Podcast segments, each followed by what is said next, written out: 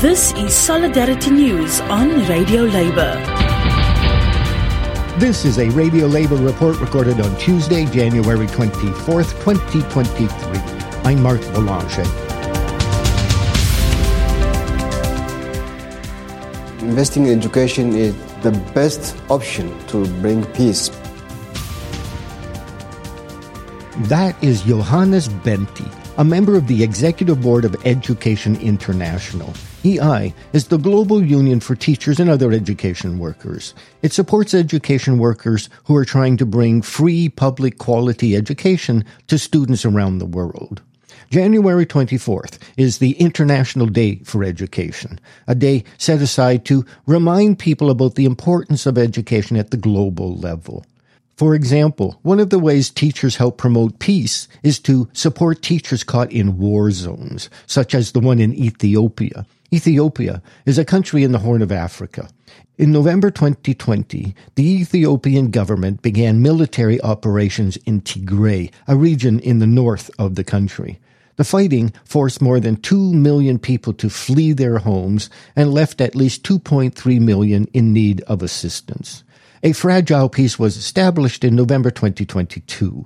Here's Mr. Benti. The northern part of Ethiopia, there was a war um, that began in November 2020. Um, that has really affected a lot. Uh, schools were closed and, and, some, some of them were destroyed. Um, uh, education was not conducted, so teachers are also affected. Um, the impact of the war was really huge. Um, um not only schools, but also um, social services like health and others were really not serving, and uh, the impact was really huge. We have been writing letters now and then to the concerned authorities um, to stop war and to sit down and negotiate. Um, there are also displacement of teachers from there, and uh, then we requested the government to pay their salaries.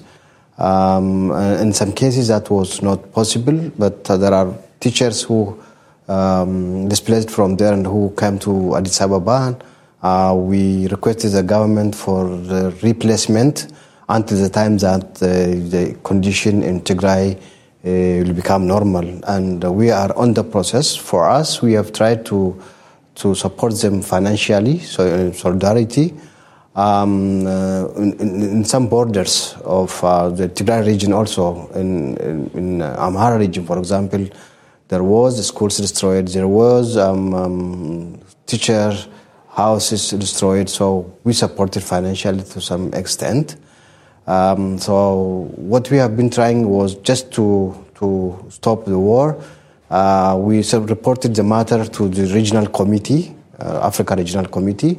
Africa Regional Committee has discussed on the matter two times, and we have adopted two resolutions uh, each year. Uh, we have submitted the report to the concerned authorities of the Ethiopian government. Um, and then uh, still um, the war continued. Then in August 31, uh, we have um, released the press to the local media uh, to request the parties to stop war and negotiate. Uh, now that it is a good news, we have heard last November the parties have agreed to stop war and negotiate on the matter. Yeah, investing in education is the, the best option um, to bring peace because peace education. I mean I mean, uh, supporting children learn about tolerance, coexistence, peace education. Um, I mean, the value of education is enormous, and uh, investing in education, investing in quality education, uh, is the best remedy to bring peace.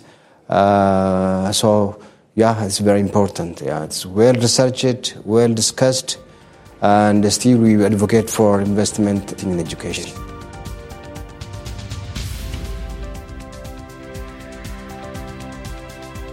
And that's it. Labor news you can use. You can listen to our daily newscasts and features at radiolabor.net. I'm Mark Boulanger. Thank you for listening. And remember, it's all about global solidarity.